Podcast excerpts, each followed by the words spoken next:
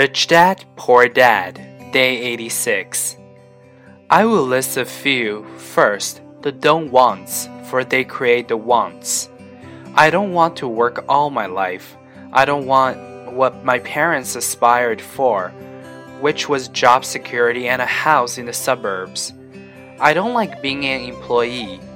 I hated that my dad always missed my football games because he was so busy working on his career.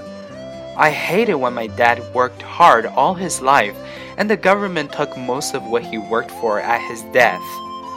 He could not even pass on what he worked so hard for when he died. The rich don't do that. They work hard and pass it on to their children. Now, the wants. I want to be free to travel the world and live in the lifestyle I love. I want to be young when I do this. I want to simply be free. I want control over my time and my life. I want money to work for me. Those are my deep seated emotional reasons. What are yours? If they are not strong enough, then the reality of the road ahead may be greater than your reasons. I have lost money and been set back many times, but it was the deep emotional reasons that kept me standing up and going forward.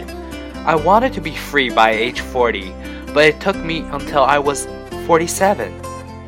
With many learning experiences along the way, as I said, I wish I could say it was easy. But it wasn't. But it wasn't that hard either. I've learned that without a strong reason or purpose, anything in life is hard.